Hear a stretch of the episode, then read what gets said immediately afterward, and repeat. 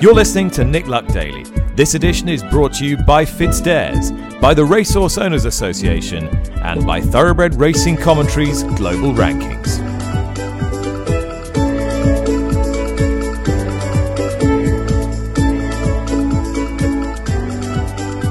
Hi, welcome to Nick Luck Daily. It's Friday, the 26th of May. Tom Stanley in for Nick. We are initially continuing our discussion of the fixture list reforms that were announced yesterday. They were covered on the podcast with Nick and Dave. We also heard from BHA Chief Executive Julie Harrington. Subsequent to that podcast airing, there was a virtual press conference held with Lydia and I in attendance. Lydia, a good few things to discuss. That is uh, Lydia Hislop from uh, Racing TV, broadcaster and journalist, of course. First question to you, Lydia. All of this has, has been largely brought about with people saying that there is too much racing in this country. Do these reforms definitely mean less racing? No, definitely not. Um, so there's going to be 300 fewer jump races. We know that, and that uh, will necessitate uh, the removal of some BHA owned fixtures. Um, and also perhaps the removal of, say, a race from a seven race card, uh, make a seven race card to a six race card. I followed up with the BHA and asked what they imagined the net fixture list would look like. And they estimated between 20 and 25 fewer fixtures in 2024 than 2023, which is pretty much negligible.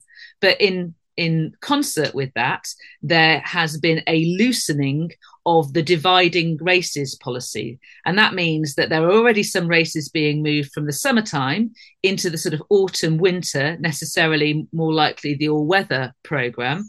And uh, during that time, the rules that govern divided races have become more liberal in the words of the BHA. Um, and so, whilst there are not more races programmed, or will not be more races programmed in 2024 due to the more liberal dividing rule we could end up with a net of more races. And that it was described as agility um, in the press conference. We heard a lot about agility and a lot about pivoting because um, they're responding to the available um, horse population. But essentially that means more lower grade racing on the all weather during the autumn and the winter Okay, so if we don't see less racing, does that matter if the repointing of the fixtures and and and and the repositioning of them means more competitive racing? Isn't isn't isn't competition the ultimate goal here? Well, absolutely. Competition has it has been decided that competitiveness is required, and you that's obviously understandable, a good thing. But you can only work with the pieces that you have. So, in in terms of um, lower grade racing, there are many horses, so we can film British Horse Racing can film many races with those horses.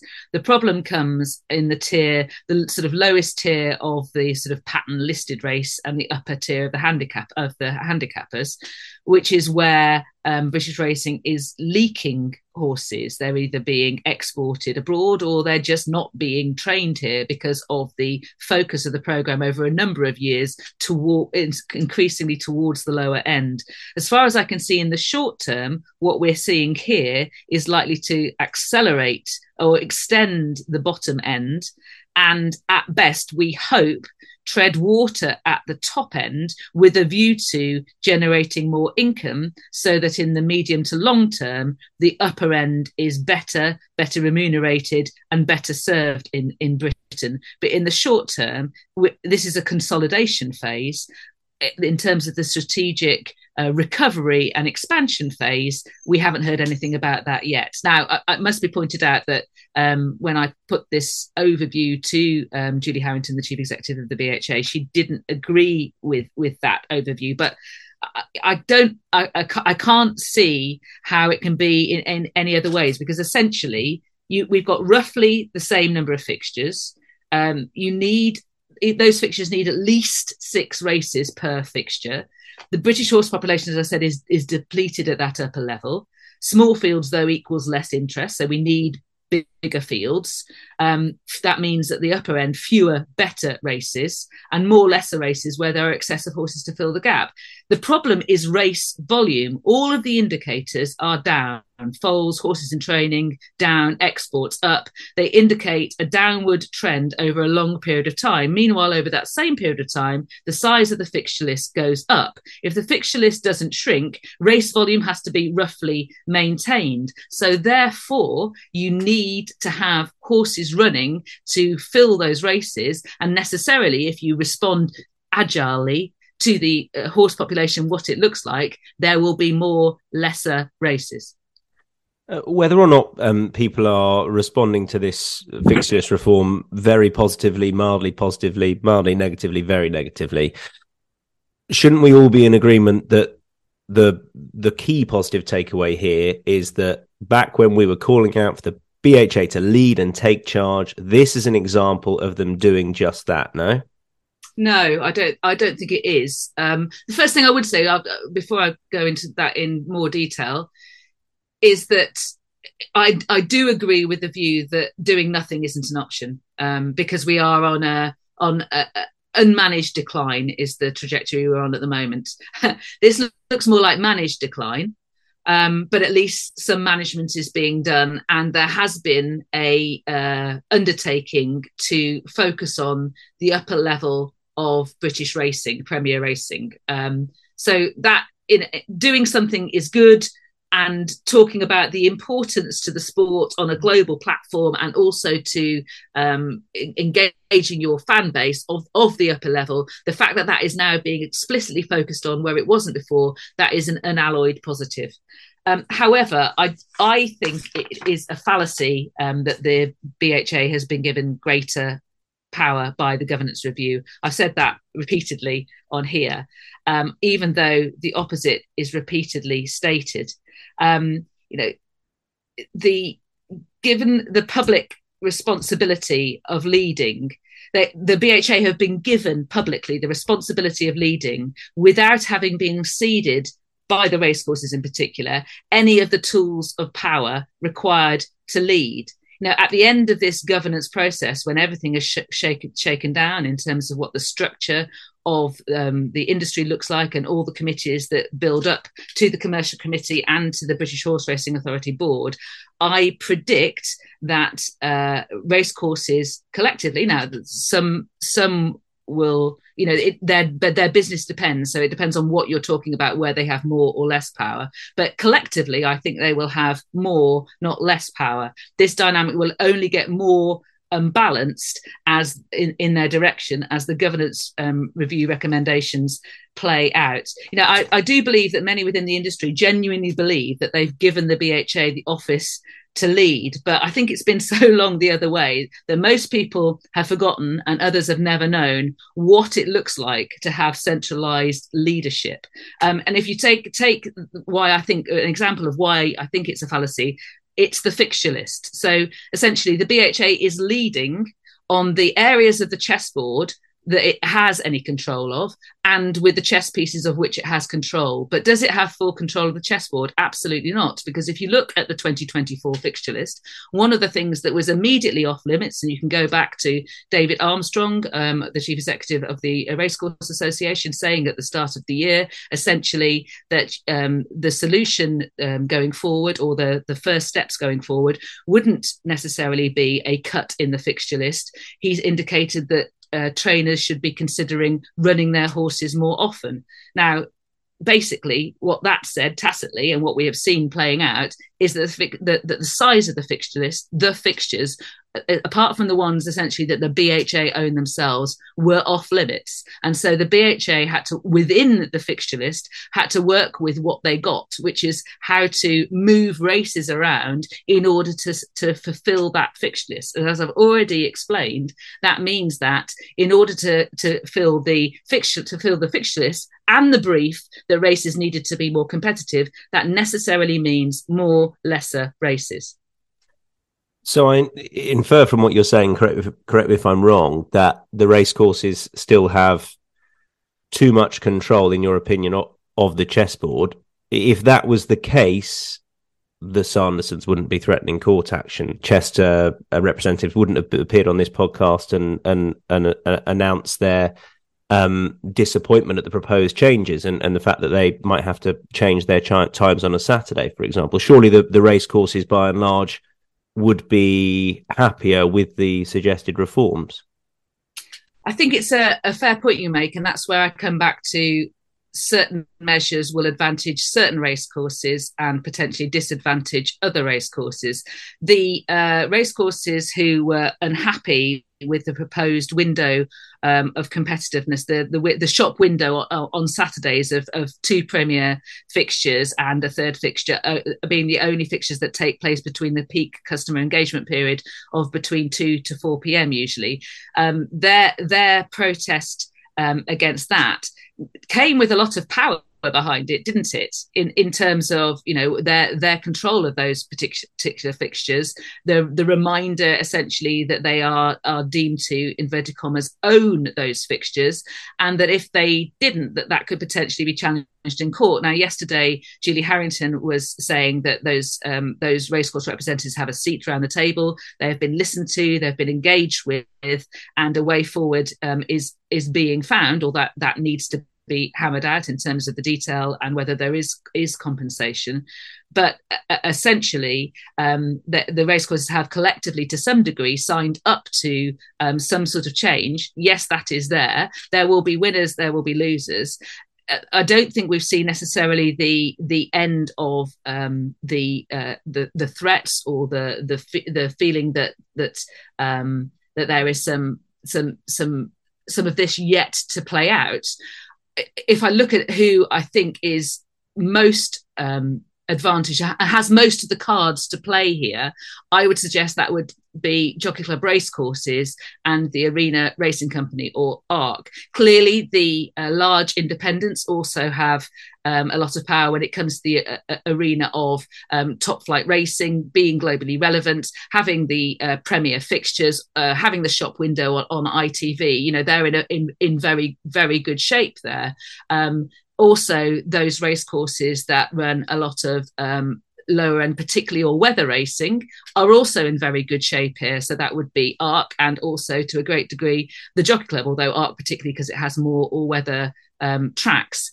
Uh, and there in in that landscape clearly there are some race courses who are less well served by that. So yes there is some movement but do i think the bha is free to lead and free to make centralized decisions? I think the fixture list tells you that that's not the case. I think that it would look very different because essentially the race volume is the problem. It doesn't you know there are there are too many races for the available horse population if you want to maintain a pyramid of um, of races whereby you, you, it's an incentivized structure there is a hierarchy and that we have the appropriate level of horses of the of, of the appropriate rating at each level. And so obviously the idea is that you have fewer of the very best but then it gradations down to a um, a, a, broad pyramid base. That pyramid base is uh, it was already quite long and flat and it's only going to get longer and flatter Okay, we need to talk about Sunday. Uh, one of the, um,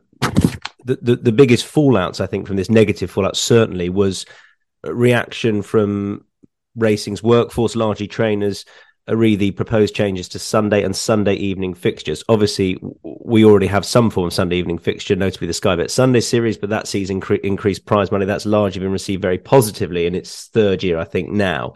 Um, some of the tweets that went out, Dave Loughnane Racing said, Well done, BHA Horse Racing. Once again, absolutely no thought or consideration has been put into what's best for the staff and people that are the backbone of our sport with some um, rather negative hashtags. Stuart Williams, I'm all for trying something new. What we're doing now is not working for many people, but Sunday night racing in the winter is one of the most stupid ideas the BHA has ever had, and they have had a few.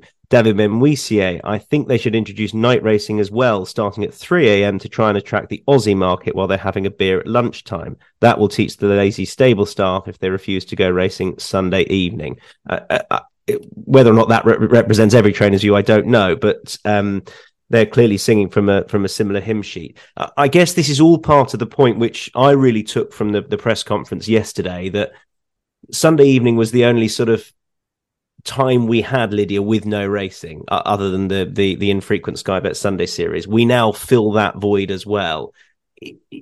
Julie Harrington talks about a shop window it, it feels more a betting shop window. These changes, be it the premierization on a Saturday afternoon, the, the racing on a Sunday evening, it feels these are all very betting centric decisions and perhaps not good for the person walking through the door and seemingly not great for racing's workforce.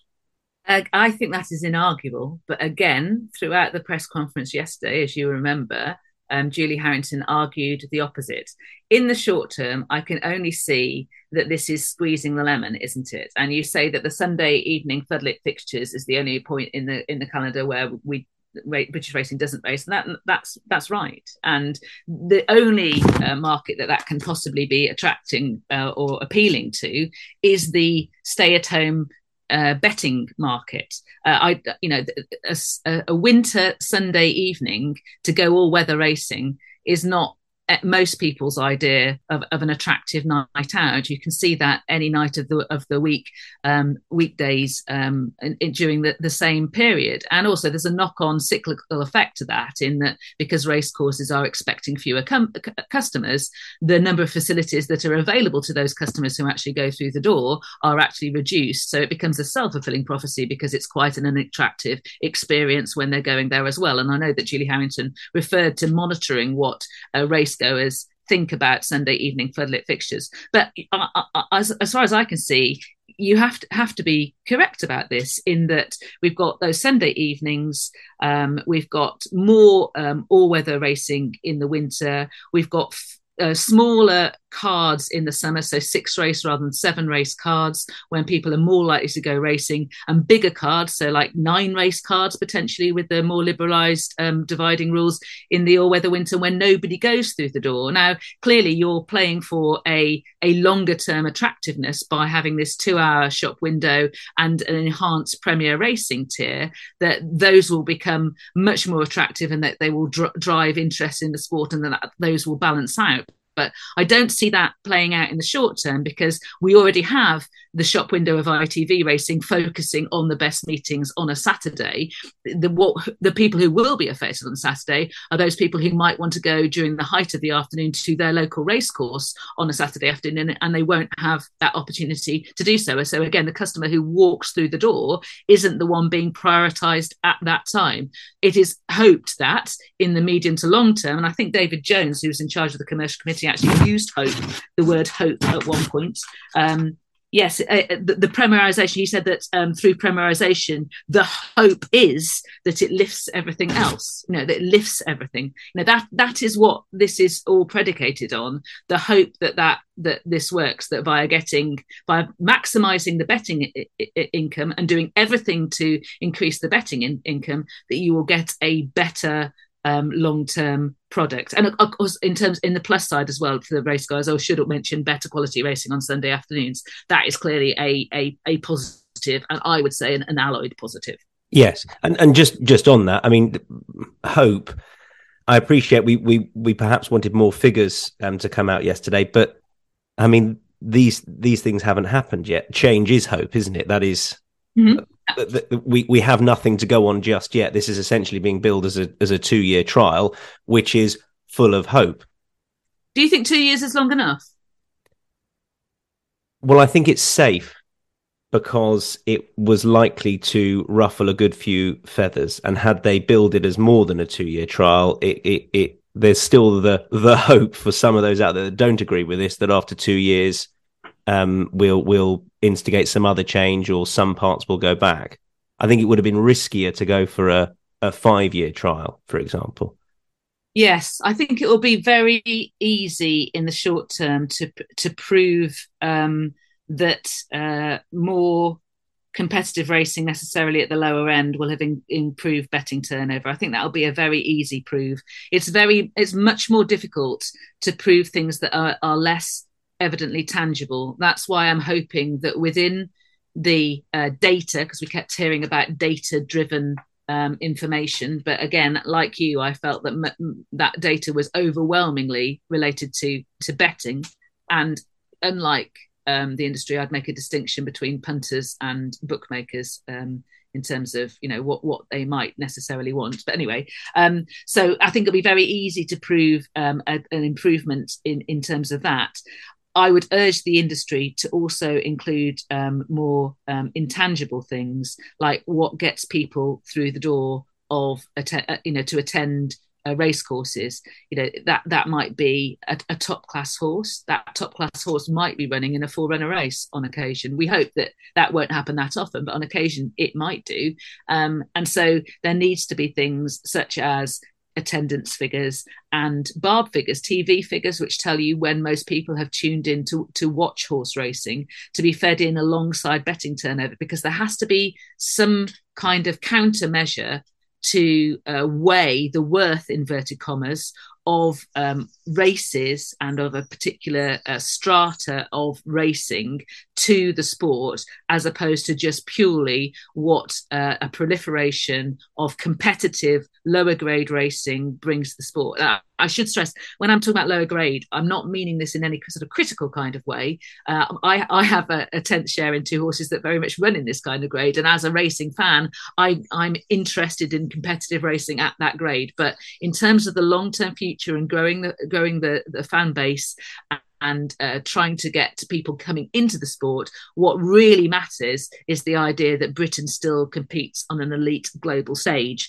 and that's in terms of the uh, best best horses, but also in the in the long term. Um, making sure that the best trainers and jockeys stay here as well, and that is uh, of concern, and that is something that we that British racing needs to cont- retain as well.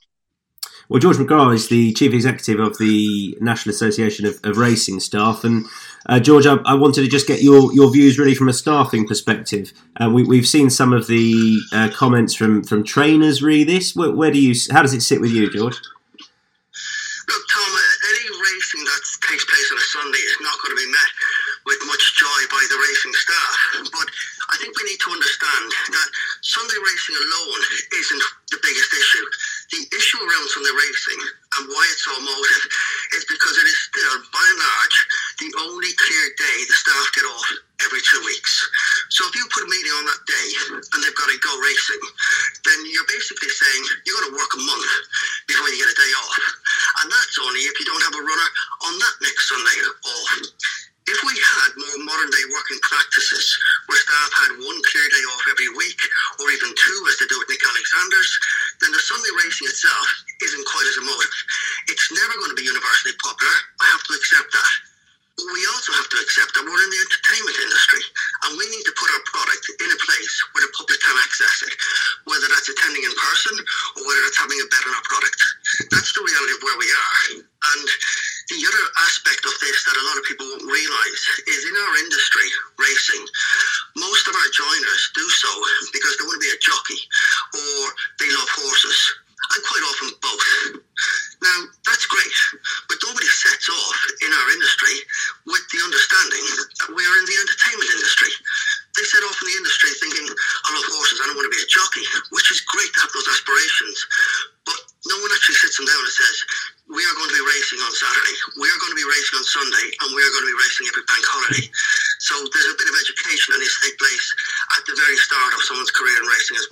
So, so if we are seven day a week entertainers, if that is what the racing industry is, should the onus be on trainers, on employers to ensure that there is best working practice in place for their staff, so that they're not relying on Sundays off? They they they get different days off through the week.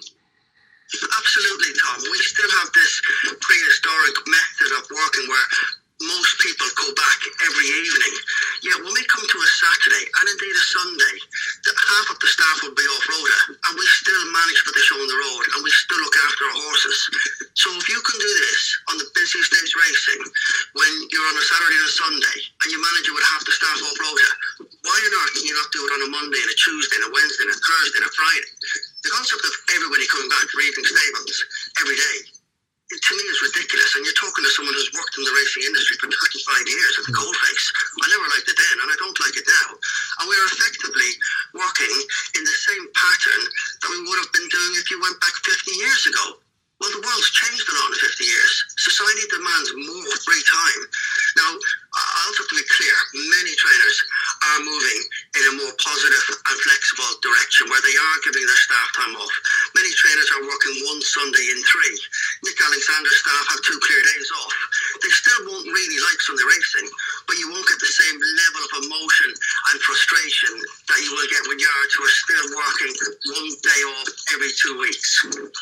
George, appreciate your time. Thanks very much. Bye. Okay, last night at Sandown, it was Brigadier Gerard Night. Oh, Lydia and I can can reflect on that. We'll start actually with um, with Karl Burke reflecting on his two year old who was simply brilliant in the national stakes. Here's Karl.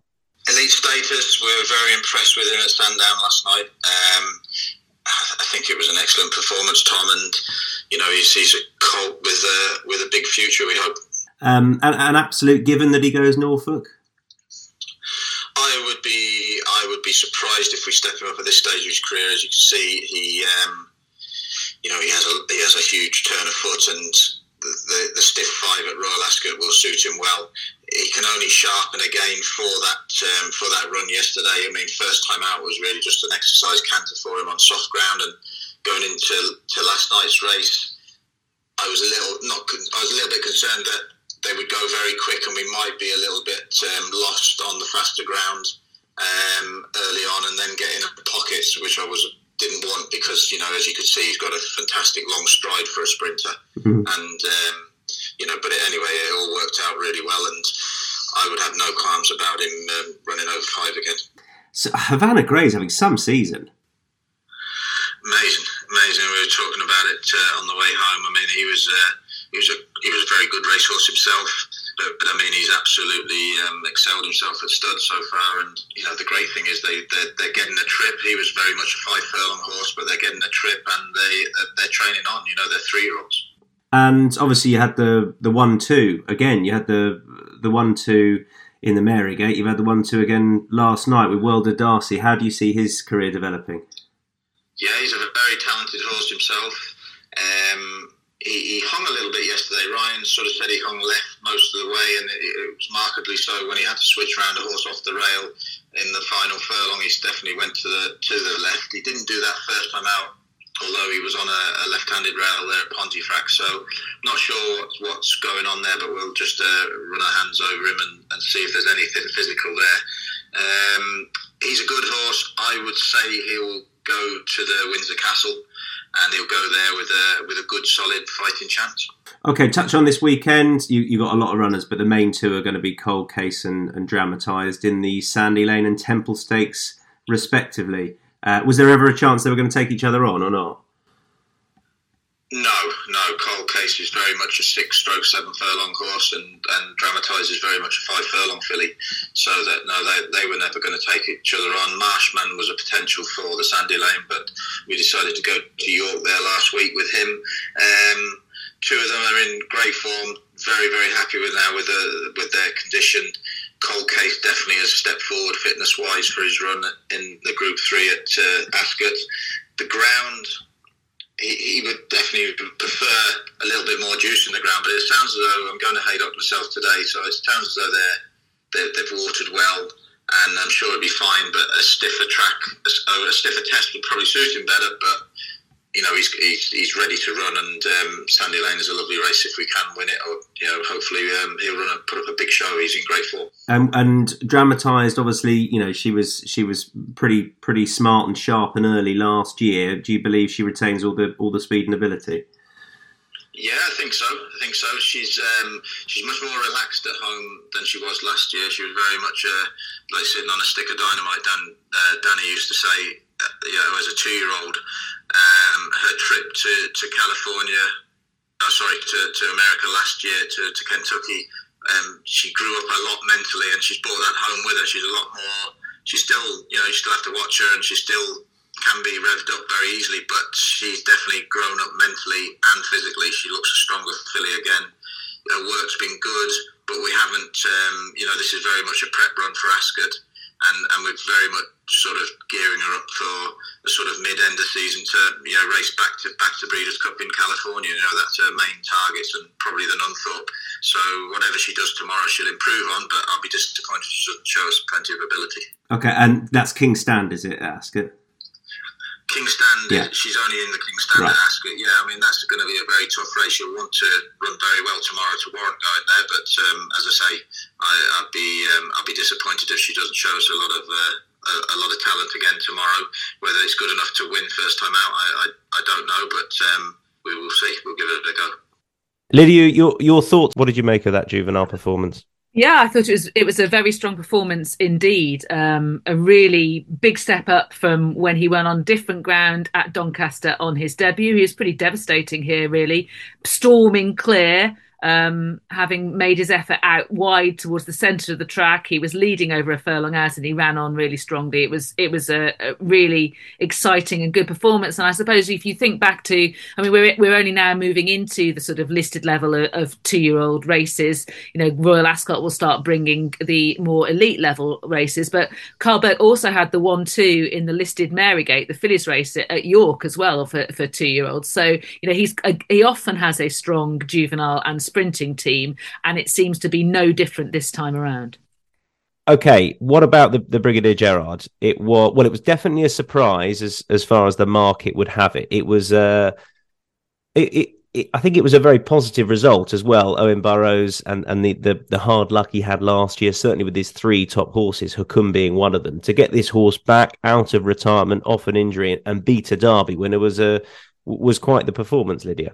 It really was. I mean, he. If, if, we think back to last year and his performance in the Coronation Cup, which was when he s- suddenly looked like a, an elite Group One horse. Up until then, he'd looked like a um, not not a nearly horse. That would be unfair, but a horse of a of a lot of talent um, that you wondered whether he was going to be able to put it all together. He did so to devastating effect in the Coronation Cup, and then devastatingly, it turned out that he'd sustained a fracture in a hind leg whilst doing so. So we hadn't seen him until last night um, for the Brigadier Gerard. And it, going into the race, I mean, this is very easy to say, and it is it is after timing at this stage. But I mean, he had the best form going into the race. That Coronation Cup form was better you know, against uh, horses of multi generations was better than Desert Crown's win in the Derby, albeit a strong looking Derby, one of the better Derby wi- wins of this century, and comfortably doing so as well. But, you know, that was his one performance at Group One level against just his own generation. Here, coming back from um, a, a, a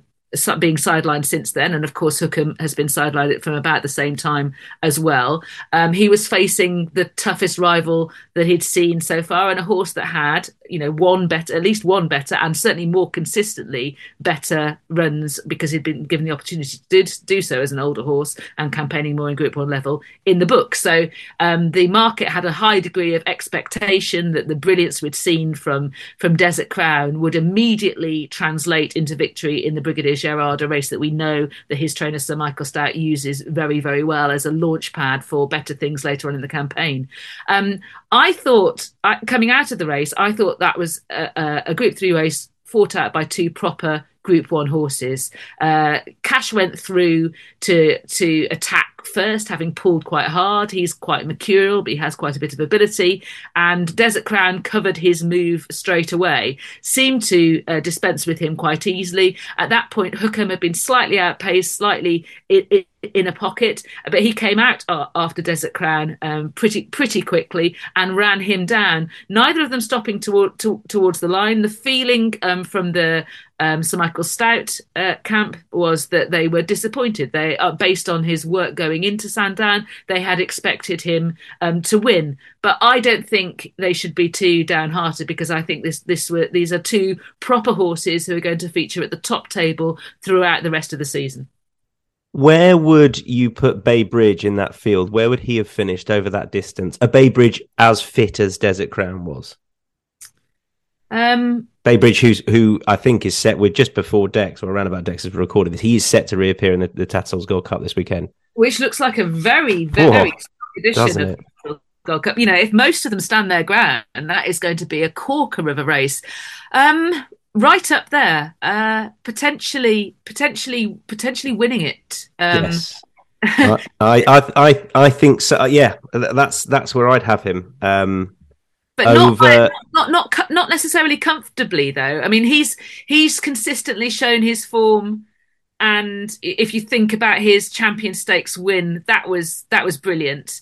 Um, but yeah, I, I, I would have him probably as as as just winning. How about you? What do you think? Mm, yeah, I'd I'd have him on top of the two of them. Um, I think there was a, little bit of unsexiness about Hukum factored into his price. Like he is compared to a Derby winner, an unbeaten Derby winner trained by Sir Michael Stoute. There's something about Hukum which up until yesterday it isn't all that attractive a proposition. I, I don't think for all this romance with his story. Hopefully that will change now. Um, yeah, but they're, they're... six years of age, yes. I suppose, is one of, one of the elements. And as I was saying, that that he ha- he didn't really make a breakthrough until the Coronation Cup. And I hmm. suppose mm. people might say the Coronation Cup is that really an elite Group One? I mean, I thought it, think it took a top class performance to win it in that fashion and beat Piledriver that way. And there is part of me that looks back at last year's derby. Now I know Westover came out and won the Irish Derby, but doesn't look on it so fondly as a group of horses as I did at the time. That said, I still look at, look on Desert Crown's performance in it and think it was it was it was simply brilliant. Um, yeah. I also I also I also don't buy into any idea that Desert Crown will be better suited by going back up in distance. I think he will be at his best over ten this year, and I think Bay Bridge might conversely be a stronger stayer than him. But I'm I'm Yes, I'm more I'm more bought into Bay Bridge love than I am Desert Crown love at this stage. Cue him I, getting trounced on Sunday.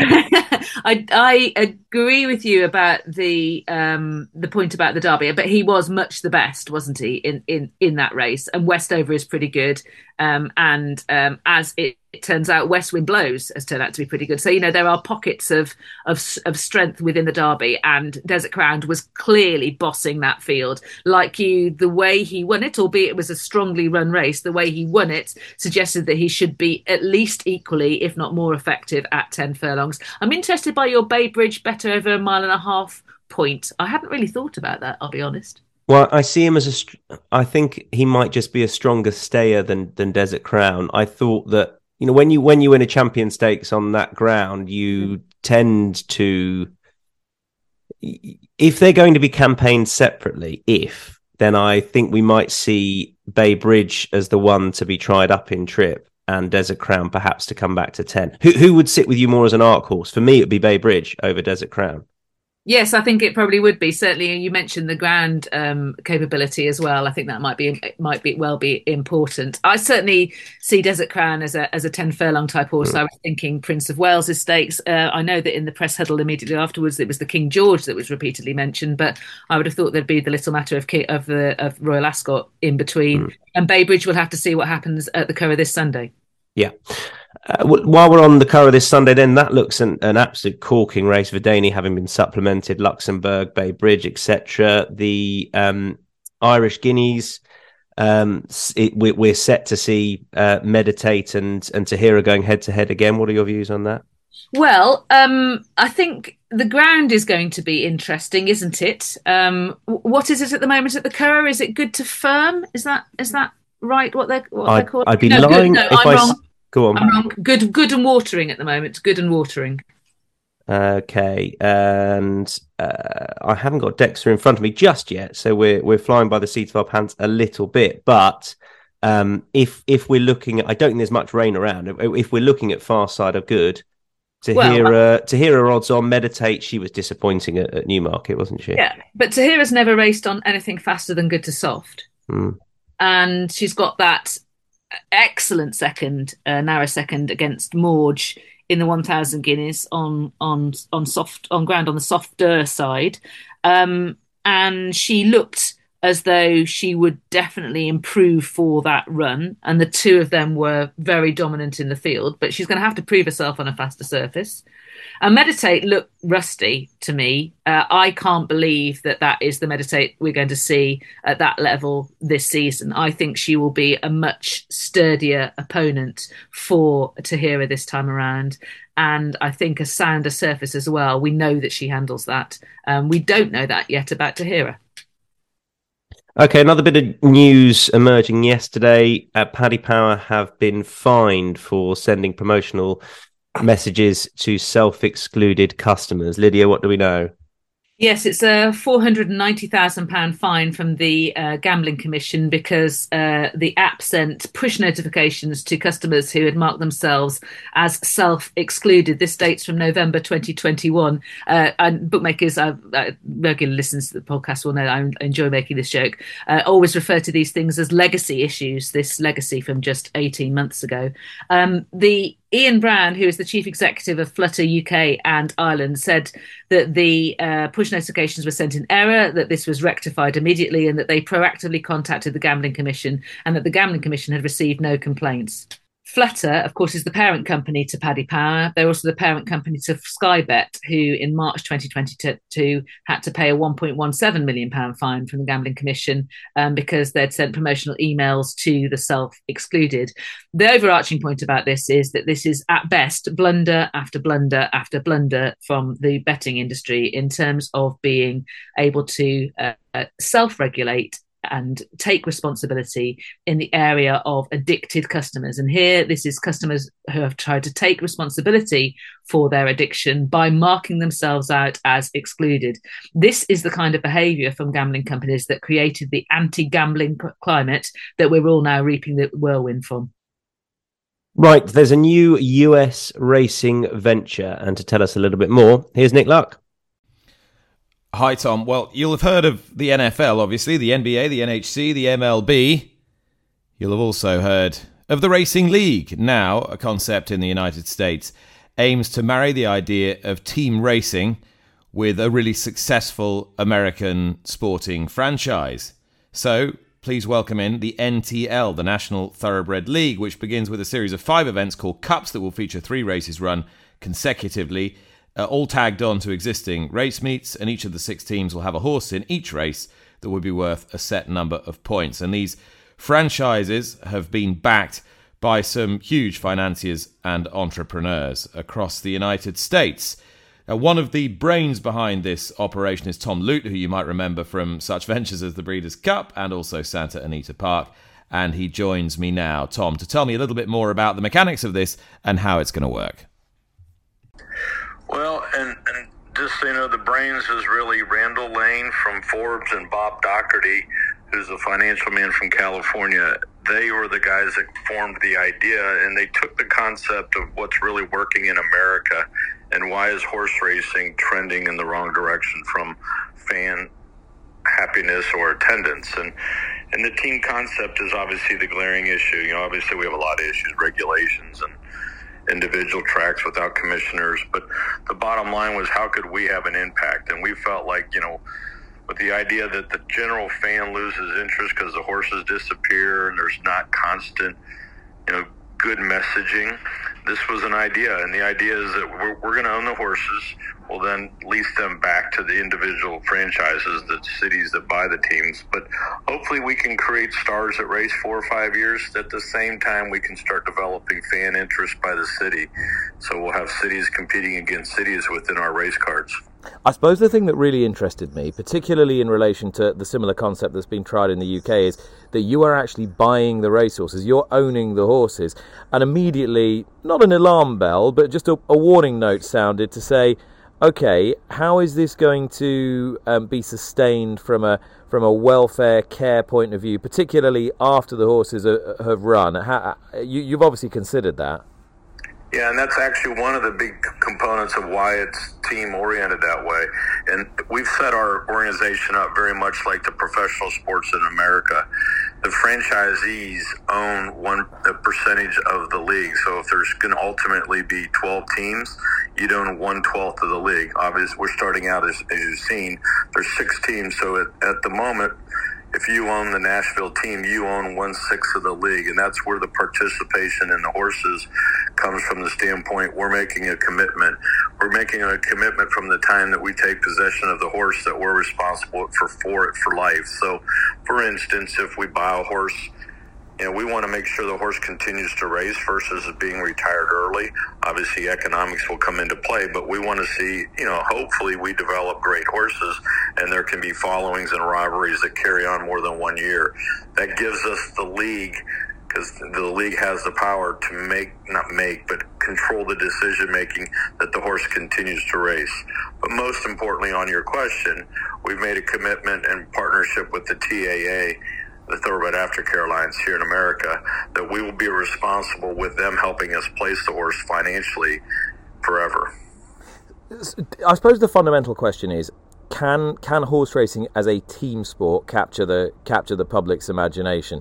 Uh, j- just explain how the how the logistics and the mechanics of it work. Well, and that's you know that's the that's the million dollar question. But we think that how you do that is is you reach into the change. You listen, it's not the society that I was raised in. This is a whole new world, and that's why you talk about some of the uh, singers and actors and celebrities that we're going to attract because we think you have to really reach outside of the traditional equine horse racing box. So our whole strategy is like we, we start off in Nashville and we're going to have uh, a very private special concert. We haven't signed the contract yet, so we can't announce who it's with, but we'll have a great event in Nashville. We'll have festivities and things to do. Then at the same time, we're going to transfer that to the racetrack and we're going to try to take that audience and bring them in. And we believe our audience will be non racehorse people. Obviously, there will be a crossover, but by bringing celebrities, by bringing different people to the track and creating an environment, like I'll give you one small example, and, and I hope I hope it works and I hope every track does this. But you know, if you look at at least American sports, we have professional, ex-professional athletes that are in the booth, and why not have jockeys talk about it among your group of analysis, analyzing what just took place. Nothing against Nick Luck and Tom Ludt in the world, but we don't ride horses.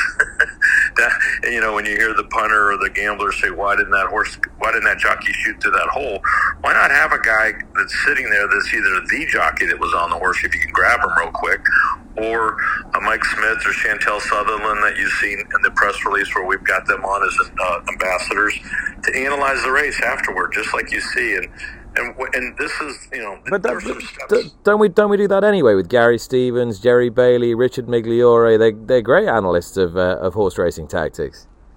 Yeah, and I agree, but we want to do it after every race, and we want to try to grab the jockey. We want to do things that are what we believe educational tools to bring people into the game. I'm just going to concentrate on it more. I mean, one of the things that Bob and Randall did before I got involved. They did a lot of surveys and studies, and you know they were focused on why are people not coming to the racetrack, and, and a big part, especially in America, is it's no longer on television on a regular basis, and they don't understand it. So we really want to put in an educational part of this as we get new people to the track. We're going to have concentrated efforts in our areas where we have our guests of teaching them of what's going on. And that's that's just one example i'm referencing. I just i think it would be really neat especially if the jockey doesn't have a ride in the next race if he can spend five minutes explaining the decisions he made. And as, and as we know sometimes it's going to be good sometimes it's going to be a mistake. It happens. And as you know as a gambler we love to criticize them all the time but we're not on that horse going down that race making that decision uh, what about the venues, Tom? Uh, which venues have you lined up to, to host the uh, the NTL? The first, you know, the first. I've been working on this for a while. Unfortunately, it's taken longer than I thought it would. And one of the things people don't understand yet, because we just announced, there's a it's a pretty big organization. We have an event team that's not my strength. So we have a whole organization. We got a marketing team, a social media team, a sponsorship team. So we're trying to align all that. Took longer than we wanted to get started, but we're here. And so we're starting off Labor Day weekend at in Nashville. We run the races at Kentucky Downs. Right after that, we come out to the West Coast, Emerald Downs up in Seattle, Washington. We then turn around and go to Meadowlands in New Jersey, New York. It's got we're tied in. It'll be a really fun event there. Some of the events are further along. The New York Food and Wine Festival is partnered with us, so we're going to have celebrity chefs at the track. A quick side note that's important what we felt like we need to do. We need themes and we need to get people that are traditionally not going to be attracted to a racetrack. So we're having those activities at the track, and I think that'll be a really good test. We're going to have celebrity chefs. I think there's eight different celebrity chefs going to be at that track that night. So you'll have foodies that might not have any interest in the races, and we want to introduce them to it. But after that, we come out to Los Angeles. Uh, we're running at Los Alamitos on Saturday night. Try something different in LA. And then our championship this first year uh, and I think this is exciting to see some how some of the tracks have received this. We were originally running in early December, but Tampa Bay Downs thought it would be really neat to tie it in since it is our championship meet. We're going to have it uh, New Year's Eve, December 31st, and there's a big football bowl game on uh, January 1st there, so we're going to have a really hopefully championship celebration weekend on New Year's Eve. Uh, Tom, all the entertainment sounds uh, sounds fantastic uh, and and very absorbing, and, and it's a, a an innovative series. Uh, is it entirely self-contained in terms of its in terms of its administration and regulation? Is it your rules, your show, or does it fall under the auspices of any state legislature, governing bodies, HISA, etc.? We will, because we travel state uh, lines, we will, and we're running races within a normal race card. So we're absolutely following the state uh, guidelines of racing. It'll be run by their racing rules, their stewards. We're very supportive, and HISA will be a big part of it. But as far as the actual racing itself, it's 100% within the state jurisdictions. The only thing that we can go above and beyond is the league can create rules and procedures for the league owners and trainers that we can apply certain things, but we're not here to meddle with the racing. We're trying to re. I mean, the whole purpose of this league is to reintroduce and re-energize the general fan and really the new fan back to horse racing. These guys are uh, traditionalists, and they they really want to see the crowds back at the tracks, and I think that's why it's such a great opportunity. Tom, thanks so much for talking to me. Uh, good luck with it. It sounds fascinating. Really appreciate your time today. You bet. Thank you. Appreciate it. Back with Lydia. Just a tip from you, please. Okay, I'm looking ahead to Saturday evening and the last chance saloon at Salisbury, the final race, the 840. And I'm going to go for Whimsy. This is a horse that won a very competitive handicap at Salisbury over two furlong shorter last season. Um, since then, I don't really think she's had the uh, the um, circumstances that really see her to best effect, although she's held her form really well for the re- rest of last season. She ran poorly at Chester over a, a very long trip, two mile, two and a half furlong, and in soft ground, the latter being the most important thing. Should have hated that. Um, I think she's on a, a very viable mark. Um, she, her run style generally suits Salisbury, even though this race might be quite strongly run. I still think she'll be fine. So it is Whimsy in the 840 at Salisbury um, on Saturday. Lydia, thank you. That was Friday, the 26th of May. Look out for the Saturday edition that will be out with Charlotte a little bit later on. Have a lovely weekend. Bye bye.